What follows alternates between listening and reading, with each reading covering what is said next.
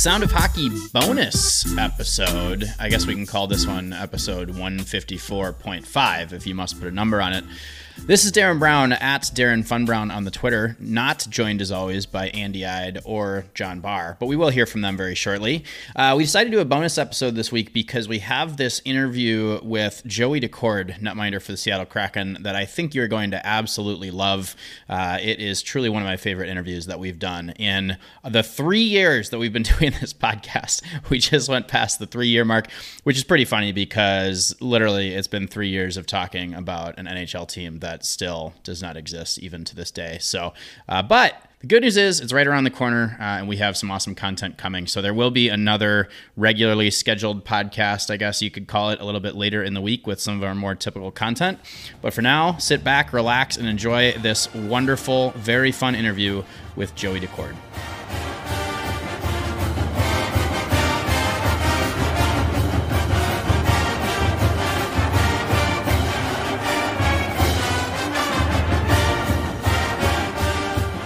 We now welcome on to Sound of Hockey a 25 year old netminder for the Seattle Kraken.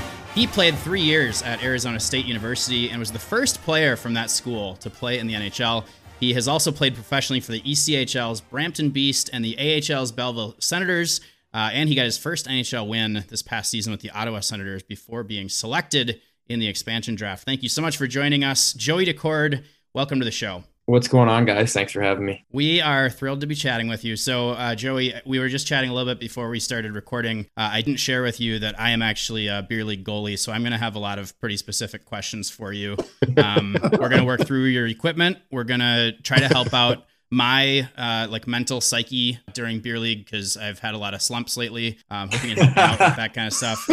But we'll we'll talk about you first. Uh, so you gained a little bit of a few fans, I think, this past year when you did have that first career win over the Toronto Maple Leafs. I know you weren't supposed to start that night, but uh, what uh, what do you remember from that game? How did that all shake out for you? How'd you end up getting in that game and getting your first NHL win? That first night was uh, was pretty special uh, for a lot of reasons and uh, I, th- I, think a lot of it had to do with the fact that you know I wasn't supposed to play and pretty crazy night. I, halfway through warmups, Murray got off the ice and I knew I was playing, so that was pretty unique. Yeah, nothing like that's ever happened before. I can't remember ever having to start last minute, let alone literally during warmups, um, changing kind of the plan. So pretty crazy night, but then obviously to you know be at home and and beat the Maple Leafs, who are one of the most powerful teams in the league, was was pretty cool. And yeah, just a special moment. Especially, it took me a few games to get there, so to get the monkey off the back felt pretty good. Uh, that's for sure. And you did kind of go viral with your interview after the game with Kyle Bukauskas, who I thought Kyle really handled that incredibly well. Too, looking back on it, that uh, he kind of let you run a little bit and and share your piece of it, but you know he did pry just a little bit to to get you to continue talking about um, everything that, that that moment meant for you. Were you expecting to go viral? like that? What kind of an outreach did you get after that? You know, I mean, it had to have been a pretty cool response from the fan base. I think it was pretty funny, honestly, because like you say, I went viral after the game and whatever. But uh, to me, I like went more vi- viral for the interview as opposed to the fact that I beat the Leafs. I think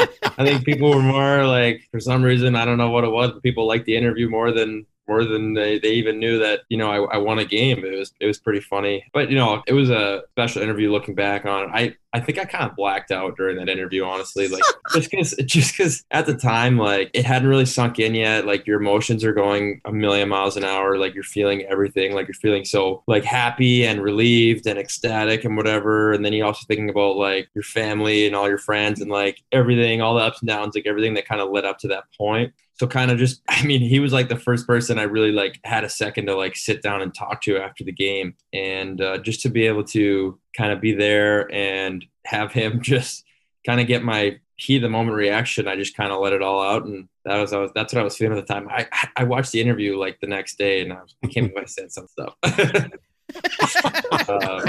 I, I, didn't, you know, I, I didn't mind because I'm a pretty candid guy. I like to think like I'm going to give you my honest opinion. You know, I'm not afraid to be myself. So yeah, it was a yeah, it's pretty pretty uh, special moment there as well. Just to look back at that now, I feel like I look so young in that in that video.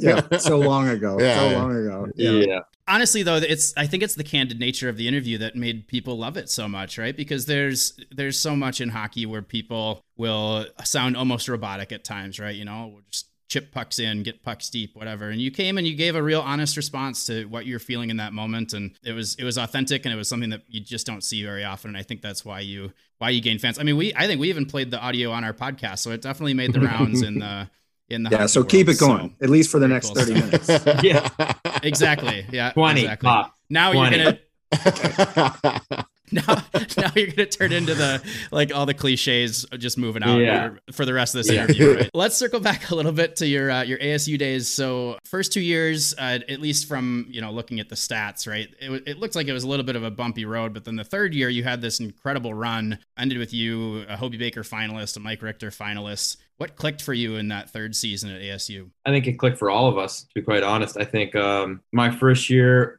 I think my first year was tough. Uh, my freshman year, from a hockey standpoint, but just like a life standpoint, it was a big deal. Like I, I played a year in Michigan, but Michigan was a lot like Massachusetts and where I'd been comfortable, so it wasn't that big of a adjustment. Going to Arizona was like a total like culture shock. I felt completely just completely different and um, everything was unique to me and new and i didn't know one person when i went out there like i didn't know anybody not a friend outside of hockey i, I showed up on campus i met all the guys and i think that that made it very challenging honestly and, and it took me like a full year to really kind of get settled but our team like we we grew a lot each year like it was like it was like a segmented and like step by step growth i think we honestly did like a three year like growth in five to 10. We elevated that fast. So my first year was rough. You know, we didn't win a lot, but we had a few silver linings. Um, my second year, we got a lot better, but the results just weren't there. And I think we still ended, you know, bottom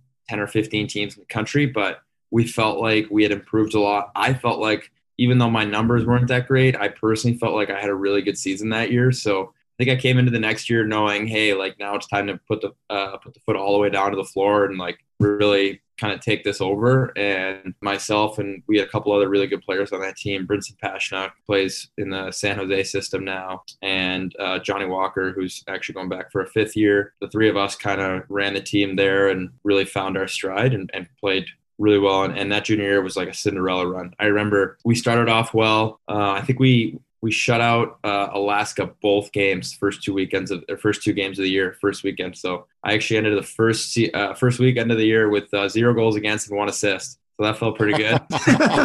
um, How'd the assist Yeah, happen? was it clean? that like uh, yeah, so they dumped the puck in. I went to the corner, turned around, threw a breakaway pass to Johnny at the far blue line, split the D, and then he went backhand shelf. So now that's That pretty is- legit. I think the only assists I've ever had in my career, like you know, I made a save with my face and it happened to bounce to a guy who passes it up to the next guy. Yeah, Right. Yeah, yeah. You know, I actually, I this is totally off topic, but I played one year of uh, youth football, and I was the smallest kid in the league, and shoved down in the backfield, and the quarterback tripped over me, and I got that was how I got my only sack.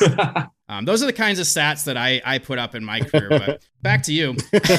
so, so you joined ASU though in you know in their second year of existence, right? Am I correct on that? Yeah, so the year before me, they played Okay. one year, and it was a hybrid season. So they played about twelve Division One games, and they played some club games, some D three games, whatever. But my year was the first year where it was full Division One. So there's got to be some parallels then to joining an expansion franchise. Am I right? Oh, there's tons of parallels. It's, it's very similar. You think about, I think the biggest thing is developing the culture, right? Is you need the right people, the right staff, the right coaching staff, the right management, the right down to the chef or the guy who cleans whatever. Like it's it's it's a culture. It's building a culture, um, and I think that's something that I've been through and I've seen the progression of. Like I know it's not easy. I think when you look at a team like Vegas, they were able to expedite that process. I think what they did was incredibly challenging. And not to say that I don't think that Seattle can't do the same thing. I think we're definitely capable of it. It's just very hard, and they they clearly did it right.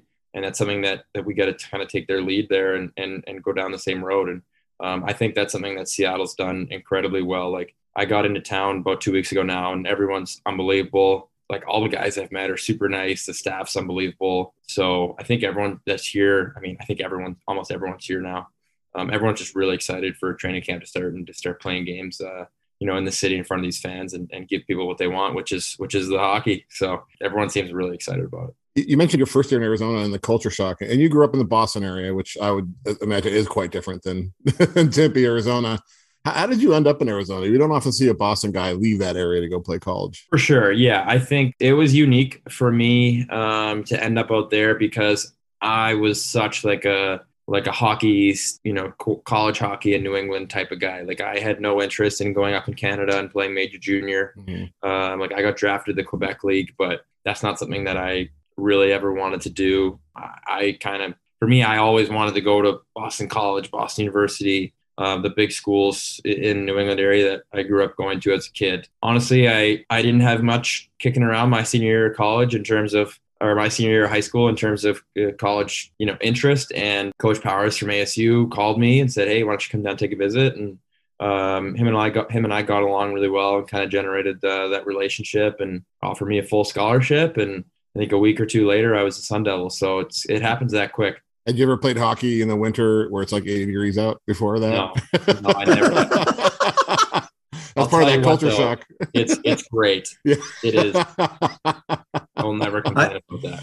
I, have got a theory going on, and Darren went to Wisconsin, um, and I'm kind of I've lived my entire life on the West Coast, but I'm convinced that ASU wins a national title before Wisconsin does. But so, and we haven't really established what the stakes are, but we probably need to do that soon. So, well, I hope ASU wins one soon. Um, we we had your new goalie coach Andrew Allen on the show about a year ago, and he, he was telling us a, lot about how the importance of the minor leagues could be the ECHL and the AHL and development. And you played a little bit in both those leagues. Uh, what what did that mean to you as far as your game, the development of your game playing in the ECHL and the and the other league? Well, it's just learning how to be a pro. Honestly, I think that's the biggest thing is just learning how to be professional at all times. You know, when you're in the NHL, you have every resource at your disposal. You have unlimited amounts of people. You know, anything you could need is taken care of. When you're at the minor league level, you are relied upon to have a ton of self discipline and self motivation to kind of do that stuff all on your own and take care of what you need to to be successful on your own and learn how to be a big boy. Honestly, that's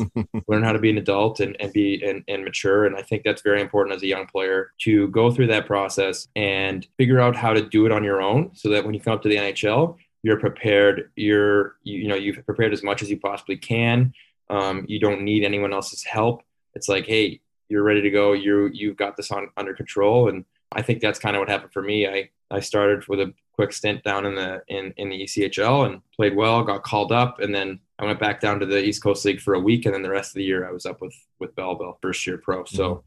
Um, that was a good little little learning step for me just to kind of go there and play some games and then um, go up to Belleville and, and do the same thing. It's just the next level, but the process stays the same. Honestly, you just try to um, to make the most of wherever you are, right? Like you can't think about the next thing right away. You got to be present in, in, in, the present moment and focus on and being the best you can at the level you're at. So if you're in the American League, you're in the ECHL, even if you're in the NHL, you just got to focus on you know the next shot, the next game, uh, whatever it is. And I imagine just getting ice time is important too, because there's only two or three goalies on every roster and every team instead of you know six defensemen or whatever there are. And so the ECHL could be you're playing, right? That's the important thing that you're on the ice playing. Absolutely, yeah. You just you just want to get, especially again, like at the pro level. In college, there's only 35 games a season, and my junior year, I, I started every single game. You know, that was good in terms of games uh, you get up to the pro level, you you need those games. There's 60, 70, 80 games a year, depending on what level you're at. And and the more games you get, the more experience you get, the better it's going to be for you. Development for goalies, uh, goalies seem to be a little bit unique than other players. Seem to take a little bit longer for goalies to get settled and, and get to the top of their game and, and develop. Why do you think that is? Is it just the nature of the position? Well, I think that there's so much trust that needs to be needs to be um, you know had by the coach. I think a coach if he doesn't trust a fourth line center that much well the fourth line center probably only plays seven to ten minutes a night. He trusts the first two two you know first two or three line centers exponentially more. So he's he's going to put them out more. I think for goalies it's really earning the trust that you can be consistent that the coach knows what he's get, getting every night out of you. On the flip side of that is the goalie you know it takes a while to really understand how to be consistent and how to bring the same mental and, and physical focus every single night. That's something that doesn't come easy and takes a while. So that's why you see um, you see goalies that really hit their stride in their late 20s as opposed to a lot of skaters are 22 23 24 years old and dominating the league. And and obviously there are aberrations. Like you look at a guy like Vasilevskiy he started playing in the NHL pretty quick after he came over here. And you know, he's obviously an unbelievable goalie. So that's an aberration. But for the most part, most goalies, you see them play in the NHL a lot too before they really find their stride. Mm-hmm. Like you look at a guy like Darcy Kuemper, he kind of kicked around a few different teams. And then he finally kind of gets his chance to be a starter and he's done unbelievable. And you know, now he's one of the top goalies in the league. So even even Gruby was kind of like that. Like he was a backup yep, yep. in Washington, got a chance to be a starter in Colorado, and what is he, 28, 29 now? He's 29. Yeah. He's 29. So at 29 years old, he signs his big contract. He's was uh, up for the Vezina last year. So that 28, 29, 30 year old window is really kind of when you your typical window is for for a starting goal in the NHL. You know, we've talked to other guests as well that, that have said that playing goal in the AHL can be more challenging than the NHL. You've got a handful of, of NHL games under your belt. Do you think that's an accurate statement? I mean, it, it might be tough to evaluate based on your sample size, but I think it's kind of an interesting statement to think about that. Yeah, a lot of people say that. A lot of people say that. I think from a structure standpoint, it can be easier to play in the NHL in the sense that you have better D, you have the team is usually better structured, really kind of is, is more all on the same page. Uh, as opposed to the, you get the in the AHL, you have your best players are constantly getting called up. You're calling up players from the East Coast League, a little harder in terms of continuity. In the NHL, every player is is the best player at their position, pretty much, right? In, in that organization, so you get uh, you get guys that can make the right plays, that always make the right decisions, and that that definitely can make it easier from a structure standpoint. However, at the end of the day, those guys can can bring it. They can shoot, and, and when they get a good goal scoring opportunity, they're pretty good at, at making it count. So there are truths to that, but I do think the NHL is the best player in, in the league in the world for a reason. And you know, last year when I was playing against McDavid and Draisaitl, Matthews, those mm-hmm. guys. Those guys any good? Yeah, they're pretty good at hockey. we don't know. They play in Canada. We don't see them. Uh, you know, uh, another theme that's been going around the goalie area is balancing workloads and mm-hmm. and probably playing a lower percentage games throughout the season. Is that something you subscribe to? Is it something you you want to play more than maybe coaches kind of want to allow you to, or has it not reached that point because you've played relatively limited seasons because of college hockey and pandemics and stuff? So, what are your thoughts on balancing your workload? That's what I was going to say. Is is I've played two full seasons now professionally, and both seasons were impacted eh, by COVID. I haven't really had a full season. I, I think in college, my sophomore year, I played every game except for two and my junior year I played every single game. I'm not really going to complain to the coach about not enough ice time for those years. um, you know, since I've turned pro, I've, I've gotten my fair share of games. You know, I think I would have gotten more games last year if I didn't get hurt um, at the NHL level and at the AHL level. Um, once other guys got healthy and stuff, you know, I think I haven't really reached that point yet. But just in, in, in a general sense, I do think it's important, especially for how physical and mental the goalie position is. You know, at any level, any professional level. It is it is a grind mentally. Like you play those 60 minutes and it is very taxing mentally. I think you're going to see more and more 1A, 1B type situations as as we have here in Seattle with with Gruby and and, and hopefully me a little bit too. well, yeah. And, and, you know, it's interesting. Last year, 75% of the teams used at least three goalies in, in NHL games. And, and obviously last season's not a good proxy to evaluate how the trends are going, but you can imagine that might come into play down the road where you're going to see that third goalie, even if the, somebody's not hurt, just to give one of the other guys a rest and make sure that they take a mental game off because probably even when you're sitting in the gear, even on the bench, you've you've got to prepare a little bit, and that has a tax on you. So I'm wondering if that's a trend that continues where we see more, you know, three goalies kind of as a as regular goalies, maybe not one A, one B, one C, if you will, but rotating the third goalie because it seems like people are evaluating that. I don't know if you have any thoughts on that, but it definitely seemed like the last year for other reasons there was a lot of goalies used. Yeah, well, particularly in Ottawa. Yeah, yeah. Well, last year we went we used six goalies in Ottawa due to injury. Like that's yeah, that's a, that's a ton. But we were playing every other night. You, you didn't even have time to practice really.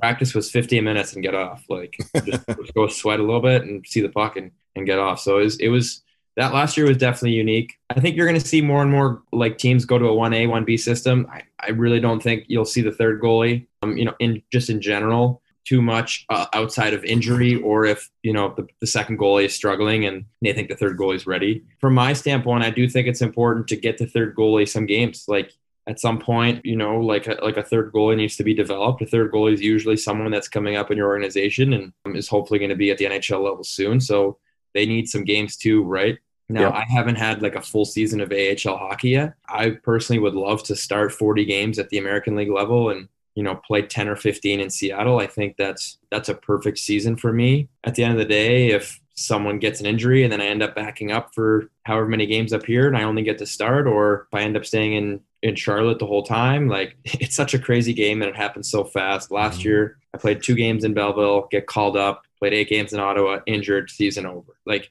played 10 games last year and that was that, you know, and, and I think it, it can happen so quick. You get called up to the NHL level and you start winning, they're not going to take you out of the net. Yeah, ride the hot hand for And- sure. And if you if you get called up and you don't play well, well, they're going to find someone else. That's Mm-hmm. just how it is. The six goalies with Ottawa, did they ever consider dressing you all at once and putting you out on the ice at the same time? I just, I always No bad ideas. You know, No bad ideas. Tough to score. Tough to score. Yeah, I always said that if I could run the power play, I would. So, In college, You had In that college- assist. You had that Yeah, assist against in college, I uh, I would love to. s- I always told my coach I would love to sit on the half wall and take one time. I never went for it, but I With think your I- goalie stick? or a player stick. I'll grab on the way down. I think I'd be a pretty good net front guy too. Like I would know exactly how to screen the goalie. Oh yeah, That's a good point. totally- That's a good that's good. You know, you said you you've been in town for a couple weeks now. You know, last week we got to see you when the doors opened for the Kraken Community Iceplex. Were you guys there? Um, uh, I- we were there. Andy and I were there. Darren was in a tropical island. Let's just put it that way. So Like actually, were you on vacation? yeah, Yeah, I was in Hawaii. Oh, that's unbelievable. So I'm sorry I missed the grand Happy opening. you. But it No, no, no. That's, that's unbelievable. there'll be other practices, I'm sure. Yeah, that sounds captain fantastic. skates. You're Yeah. gonna see enough hockey, so don't even worry about it. Yeah. I've been playing beer league hockey in the area for a long time and we have no facility even close to that. I, I love the facilities that are here. Appreciate everything that I've been playing hockey since I moved here. What do you think about that facility? And have you seen anything like that before? That's top notch. Honestly, they, they did an unbelievable job. I skate, obviously being in Boston, uh, I skate a lot at their practice facility, and theirs is very nice. But ours is ours is unbelievable, and it's funny because at Arizona we we did not have the best facilities because we don't have our own rink yet. Like the the Mhm. rink is being built. We would work out at the football stadium, which was an awesome facility. The gym over there, we work out underneath the football field, which was super cool. But then the, the actual rink itself was basically like a like a town hockey rink, so it wasn't the best setup in terms of that. So now come here and, and have an unbelievable setup like that, it's, it's amazing. I definitely every day I make sure I'm not uh, taking it for granted, and I definitely feel pretty spoiled. Yeah, we're as beer leaguers that have played there the last couple of weeks. Uh, yeah, we're spoiled already. So, uh, and and we don't get to see your part of the building, right? Yeah. There's a couple rinks in the area that are notorious for like they resurface the ice and then the ice just stays wet the entire game, like it just never nothing dries. yeah. Yeah, so we got we got out there and we're like, huh, it's already dry. Like, that's that's pretty impressive. You yeah. know? Speaking of the facility, like how how important are those captain skates that you've been kind of participating in from you know I don't know how regularly, but just getting back together with the boys or or, or meeting a lot of the guys because I can imagine you didn't know anybody. Maybe I don't know if there's anybody from uh, Massachusetts that you knew, but you probably didn't know anybody out there. So how's that been, kind of getting together on the ice and then kind of meeting some of the guys? Well, first off, me and Chris Driedger, we spent the last two summers together in Boston. Actually, Oh. like he, Oh wow, yeah. So him and I like train together in the summer. We work out at the same gym, skate in the same group uh, all summer. So him and I are pretty good buddies. So it's been it's been really cool to to have him here. Him and I are, are actually pretty close. We've been going out for dinner a lot and stuff like that. So it's been it's been really nice to have a like a like an actual buddy. Uh, Yeah. someone I kind of knew come out here and be friends with already. So also Colin Blackwell. Funny story. We are from the same town. We're both from North Andover, Massachusetts. It's Oh, funny wow. like during the draft, they said I was from Boston and he was from Lawrence. Neither of those are true. We're both from North Andover, Massachusetts. But the even funnier part is him and I have never met before. wow. oh wow, So we are from the same town, both you know pretty successful hockey players, and, and we'd never Similar met age too, right? That's my amazing. first day, we we ran into each other and we introduced ourselves, and we were like, "Dude, we have so much to talk about." so him and I were able to catch up, and uh, and yeah, it was obviously really nice to have Chris here and meet Blackie as well. It's been cool, and then um, yeah, just meeting everyone and kind of getting into the flow of things. Like I usually try to get to camp a few weeks early, um, just to get settled. Like it, it does when you move, it does take a little while to get settled in, just kind of get comfortable, and especially in a new season, new team, ev- and everything's new, right? Like all the staff, even in you know in the weight room, the training room, equipment room, like you don't know anybody. you just Yeah. kind of you have you have a phone number pretty much. So just kind of going through that whole process, it's it's been really nice. And the captain skates are great just just to kind of get the timing down of, of the NHL shots. It's something you can't really you can't really recreate in the summer. Like I said, I skate over with the Bruins a little bit and some of the other Boston area guys. Just to be like with a full ice sheet of, of NHL level players is, has been really good. And I feel like you know, I felt kind of early this week. I felt like, okay, I got my timing back. So, you know, I'm excited. I'm ready to go. I can't wait for camp to start. And, and your dad played professional hockey, and, and uh, we understand he wrote a book about being a goalie parent. Uh, Yeah. what, what kind of influence has he had on your game and and just as you navigate through your hockey career here?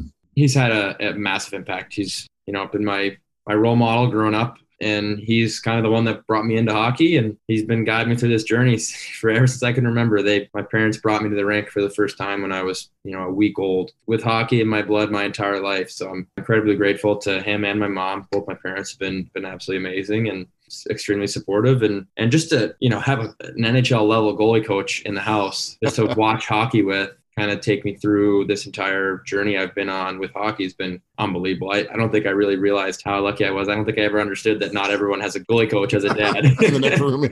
Until, you know, I was probably 18 or 19 years old. I just always was like, oh, yeah, my dad's a goalie coach. What, what do you talk about in the car? uh, we talk about playing goalie. That's about it. Um, so, yeah, it's uh, it's been pretty cool. And he's had an incredibly successful career as well. So, uh, be able to share that, share this whole experience with him has been incredible. and I'm sure we have we have a lot of uh, goalie parents that listen in, and I'm sure Darren's parents are listening in. Is there any uh, are there any pieces of wisdom from the book that you can share with us for those parents? I just read the foreword. That's all I'm going to say. 'Cause Guess who wrote it? As written by by you and Guess your who brother. wrote it? Yeah, Yeah. a lot of good wisdom. In that No, that I'm book, sure. uh, that book's something he's been Very working cool. on for a while. He's been incredibly passionate about it, and and honestly, I think I think there's no better person to write it. He's worked in every single goalie position that you can work in in hockey. He's been a goalie coach, goalie scout.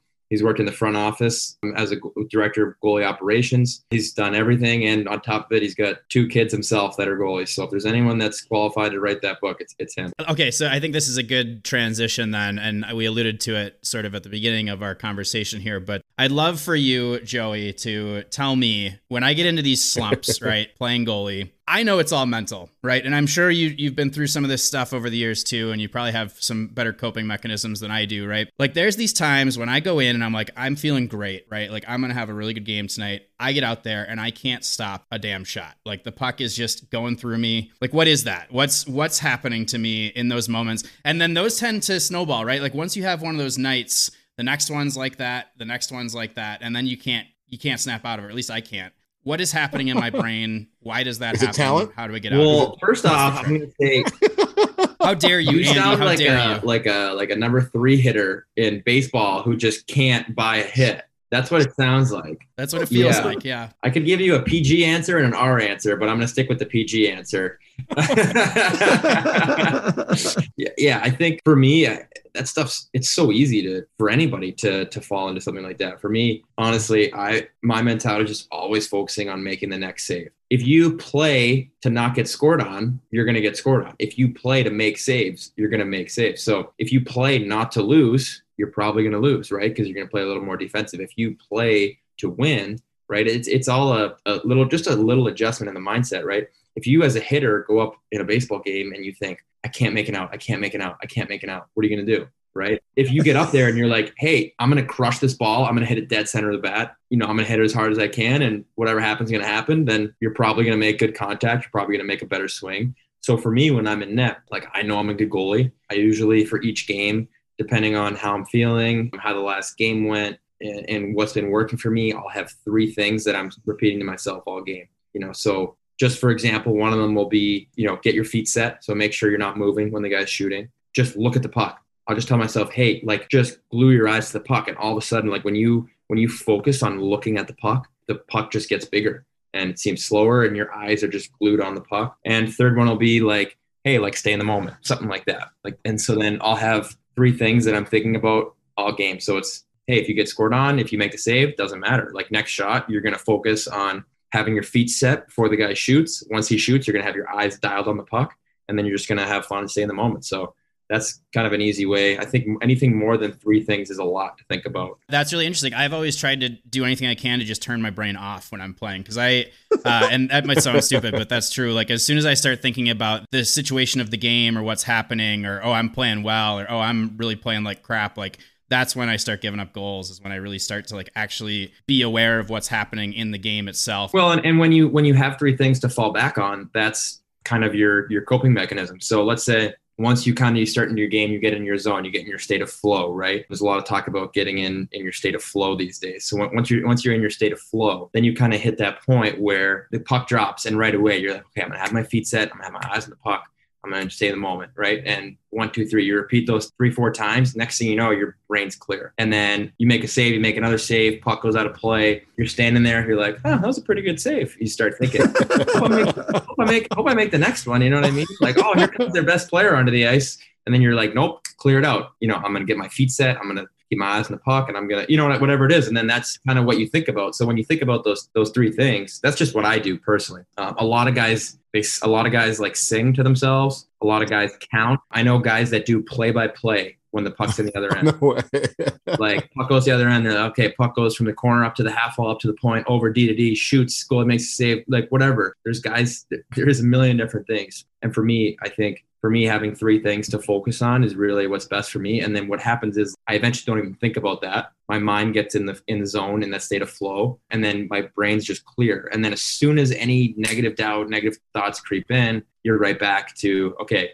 you know, flush it out of your mind. You're gonna think about getting your feet, you know, one, two, three. Um, so that's probably the best advice I could give on that. I love it. I absolutely love it, and uh, I, you might have just saved my career. So now I might make the NHL. I might, I might even start playing goalie because of that. I was like, honestly, it was like intense for me. I was like, okay, yeah, okay, all right, let's go. Anyway, I'll be pulling for you. Yeah, how much do you rely on um, superstitions and routines and things like that? Do you have any of that in your in your game that you have to I don't know hit the post a certain number of times or skate? well, know, I think um, things like that. When I was growing up, especially like high school and even into junior a little bit, I used to be very superstitious, and I think that that had a negative effect on my my mental side of the game and my psyche. I really don't think it was beneficial for me in any way whatsoever. You know, let's say in my pregame warm up, I like to do A, B, and C. If I do it B, A, C, it's like, oh, I did it out of order. Or the coach, I'm out. I'm out. Yeah, it's like the coach started the meeting five minutes early, so you had to finish after, like whatever it could be. Like so now I, I kind of switched from superstitions to routines. I just kind of switched my mindset a little bit on it so that realistically it's more of the same stuff. But I've convinced myself that if I drink blue Gatorade instead of yellow Gatorade, I'm not going to suck tonight. Like it's not going to be the reason why I can't stop a puck. You know, it's going to be because I'm not that good at it anyway. Uh, you know, I think uh, I, I think for me, I, have really switched it. I've switched my mentality and my attitude towards it on just having routines. Hey, like I like to do A, B, and C before the game, but if I do it C, B, A, A doesn't go that great. Well, hey, you're still you're still a good goalie. Like it's not gonna be the reason you're not, you know, you you can't play well tonight. Like you can still go out and play well tonight. So I think that's that's kind of been a big mental shift and that's helped me a lot. That, that probably helps when you find out midway through warmups that you're gonna start against the Maple Leafs. That's true. Yeah. Yeah. yeah. you're not in the middle of your superstition when you find out. yeah. Routine, sorry. Yeah. So I, I think it, it definitely does help a lot. But at the end of the day, I always tell myself that it's gonna come off weird, but nobody cares. So nobody cares if your girlfriend broke up with you or you got to the rink 10 minutes late because there was traffic on the way to the game or your favorite piece of tape wasn't there or whatever. Like no one cares. No one cares that i found out halfway through warm-ups i was going to play. At the end of the day you are going to get evaluated based on your performance and you have to do a job. And i think for me like when i played that game and i came in i didn't even come in. I just found out halfway through warm-ups that i was going to be starting. Like I was like, okay, no one cares. You have to find a way to be successful and win this hockey game. Like that's all anyone cares about is if you can win this game tonight. You know, no one's going to make excuses for you. So for me, that's kind of I can I, have worked a lot. I've worked very hard on the mental side of it of, of, being able to get myself going and not take no for an answer and, and, just not make excuses for myself and just make it happen. I think that's that's a perfect example of difference between superstitions and routines right there. Fascinating stuff. I love it. Thank you so much for sharing all that with us. I have one last uh, very important topic to touch on here, uh, which is you did post some pictures of a new mask the other day, and it's pretty freaking sweet. I gotta say, like I'm I'm a tough judge of masks, and this one was awesome. So well done on that. Walk us through it a little bit, if if you wouldn't mind. I only got it this week, so I don't Okay. even know all of it yet. So my mask painter, uh, his name is Shifty. He is a stud, and he actually, if you guys ever need a podcast uh, guest, he he loves coming on talking about gear and masks and stuff. So. Oh boy, Jesus. Darren's That's all we need. More goalie gear. Yeah. well, I just remember he went on a few Ottawa podcasts to talk about my mask. Oh, cool. Um, We'll get him on for Yeah. sure. Yeah, yeah. usually like usually for my masks when i was younger i used to basically be like a drill sergeant and be like hey i want x y and z one two and three place and i want it to be this color and that whatever and then kind of what i realized is you know and it's not a knock against them but mask painters they're artists too like they want to be able to put their own spin on things and let their creativity kind of come out so as uh, shifty and i's relationship has really developed like I only started using him my junior year of college, so this will be his fourth or fifth mask that he's done for me. I usually kind of give him an idea of what I'm thinking, and then I just kind of let him. I let him go, and then I usually have to reel him back in. I'm like, okay, that's good, that's good, that's good. I was like, no dice on that. So, uh, funny enough, like he was pumped that I got drafted by Seattle because he's like, oh, I got so many ideas. He's like, first thing he says to me is he's he's like, we're doing Davy Jones from Pirates of the Caribbean, and first thing I said was no chance. Uh, I was a kid when I was a kid and like watching like I I watched all the Pirates of the Caribbean movies. I hated that guy. He scared the living the Jesus out of me. So I'm like, I don't want to put on a mask that I'm scared of. He's too Yeah. tentacly. He's So, way too I mean, tentacly. He kind of did it anyways. Just it wasn't exactly Davy Jones. And, and I don't know if Dreeks has posted his mask yet, but Uh, not he's got mask, Davy. yeah. He's got That's Davy Davy, Jones yeah. on there. His pads, by the way, unbelievable. We saw the pads today. Breaking news. Yeah, we have not seen his his mask yet. All right, let's go through the mask here. So on the one side, we just had the basically this big scene, which is just the Kraken, and he's basically devouring a ship, and just like his tentacles are just crushing that thing, and you know it's in a big storm with winds and waves flying around and lightning, and then. I don't know if you guys could find them, but there's kind of a in all my masks. I do a little "Where's Waldo" in terms of I, I put the ASU mascot Sparky. My last mask, he was on like there's like a kind of like a fighting senator on on the top of the mask, and he was hidden in like that scene. Uh, Oh, wow. and in this mask, he's if you're listening to this and you haven't been able to find Sparky, um, he is on the right side of the mask, so like the side with the the big kraken, and he is kind of on an angle, so you have to turn your phone on the side, kind of like that. Uh, Oh yeah. he- he's hiding in there. this is great for podcasting, by the way. Yeah. well, yeah, but the funny thing is, like, I had a lot of like, so I when I posted on my Instagram, I, I put hashtag find Sparky, and I had a bunch of people say they couldn't find him. Ah. Ah. That's kind of why I, I'm uh, Oh wow. announcing Cool. it to you guys. So then, yeah, the the chin is basically just a big anchor with 35 in the front. I've always been number 35, and I I couldn't have it in Ottawa, so I'm super pumped to have that back. Cool. Um, that's the that- beauty of that's the beauty of joining a team that doesn't have any other players, right? correct. Yeah.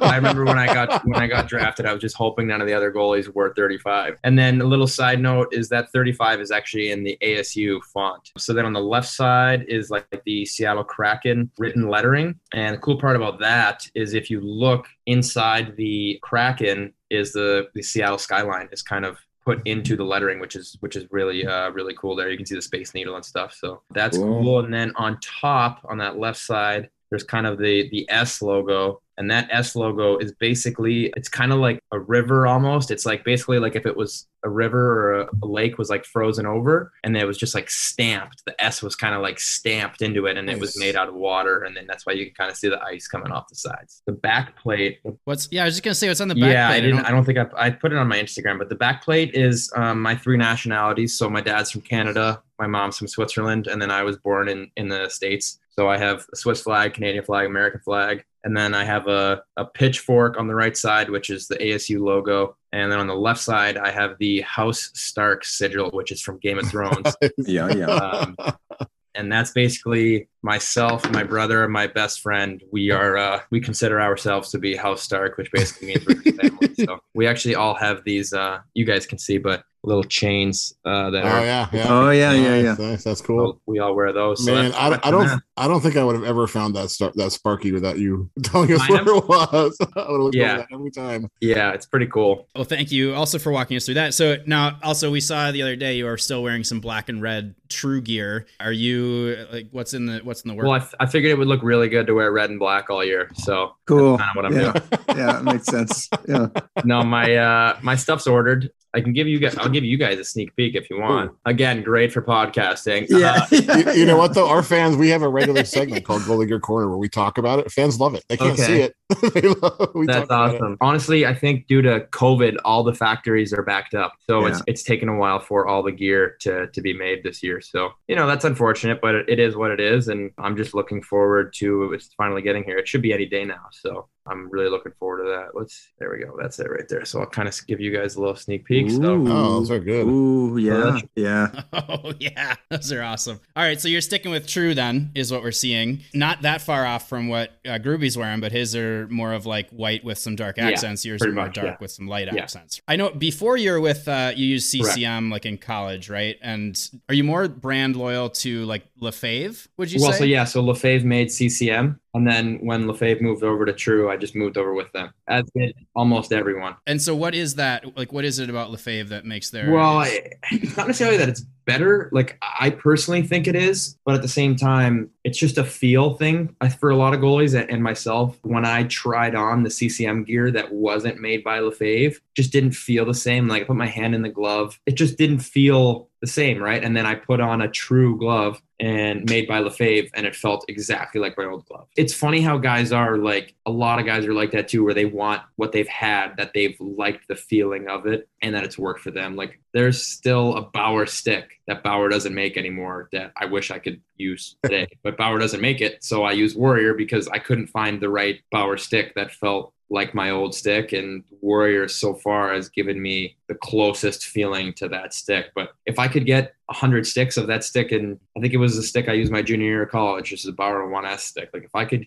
get 100 of those made and use those for the next couple of years i, I would uh, Okay, last topic. Will you please explain the sickos thing to us from Ottawa? Because I never. the sensicos the sensicos were basically I, I remember i like i had to like wikipedia it at one point during the year. Basically it was like a way to like make fun of like themselves about like not having the best record and like use it to like make fun of the leafs i think correct? And then the kind of the team like jumped on the whole bandwagon and then management kind of jumped on the bandwagon and then we got the coaching staff and the players and then the fans and it just kind of like took off. I forget if i'm saying that correct. I think that's what it was. I remember looking it up like during the year last year so i was well versed on the topic if i had been asked about it at then at that time It kind of morphed over a couple of years because last Yeah. it was a couple of years ago. It was like it kind of being so bad you like the chaos. It's like watching a train wreck kind of thing, and then and then it morphed into be like we're so into our team, but we're, no disrespect to the, the good name of the Ottawa Senators, but like the team is is such a train wreck. We're psychopaths for watching it, kind of. And then when the, they would beat the Leafs, when you guys would beat the Leafs in your in your first win, you know, it was almost like our team is so bad and we still beat you type thing. So, but it, it, it's more of a cult kind of classic with the fan base, and pr- it was pretty cool to see that last year kind of take off. But it's actually been going on for a couple years now. Yeah, I mean, like if I'm if I'm being totally honest, I really did like it there, and they treated me really well. So it was a bit bittersweet, but you know, having said that, even just being here for two weeks now, like it is sick here. It is Yeah, yeah, yeah, yeah, yeah. bittersweet a lot, a lot. You know, because of all the friendships I had and the the relationships formed with all the people and all the staff. But like at the same time, I could not be more excited to be here. So I'm I'm really pumped up and ready to go. what was that day like for you? That that expansion draft day. Oh, it was nuts. well, I, I think because it, it was definitely a possibility all summer. Like we you know, circled that date on the calendar as a family, and, and- and we were like, "Hey, who knows?" Right? Then to eventually have that day come, like you talk about it and you joke about it, and you're like, "Oh yeah, I'm gonna get drafted in the expansion draft, whatever." And then like for it to actually happen, it's like, "Whoa, holy smokes!" Okay, like because it's a big, it's a big life change, right? Like huge adjustment. Disruptive, And um, yeah. I, I played eight or nine games for Ottawa, like, but they drafted me in 2015. yeah Right. So, like, i've been going to development camps. I knew the strength coaches, the training staff, most of management for six, six and a half years. And, and, they were, you know, basically in charge of developing me. And I was in constant contact with them when I was in college and junior and all the way up. So, you know, I only played nine games for them, but I felt like I played there for six years. Uh, so yeah, yeah, yeah. That's why it was definitely a little bit bittersweet. But like I said, couldn't be more excited to be here. Well, I think we should probably end it on that because that's uh, that's pretty cool stuff. Man, Joey, I, we are all very much pulling for you. This has been such a fun interview. You've been very, very gracious with your time. So thanks so much for doing this. Thanks for having me, guys. Had a blast. Always, always down to come hang out with you guys. So let me know when you, when you need me again. Thank you again, Joey, for the time. Uh, we told the Kraken that we wanted to talk to him for like 20 to 30 minutes, and then we got into the conversation, and it just uh, it just kept rolling, and it was fun, and it was enjoyable, and he seemed like he was having a good time too. So we just kind of kept on going, and uh, that was what we got. I especially loved the conversation about what he's doing mentally during games, and uh, it actually helped my game a little bit, I think. So uh, cool stuff there. Thank you again, Joey, for joining us. Thank you again to the Kraken for uh, letting us talk to him, and thank you all for listening. We will be back in just a few days for episode 155. Subscribe on Stitcher, subscribe on Spotify, subscribe on Apple Podcasts. Leave your five star review on Apple Podcasts, and we will read it on that next episode. Talk to you all soon. Cheers. Thank you.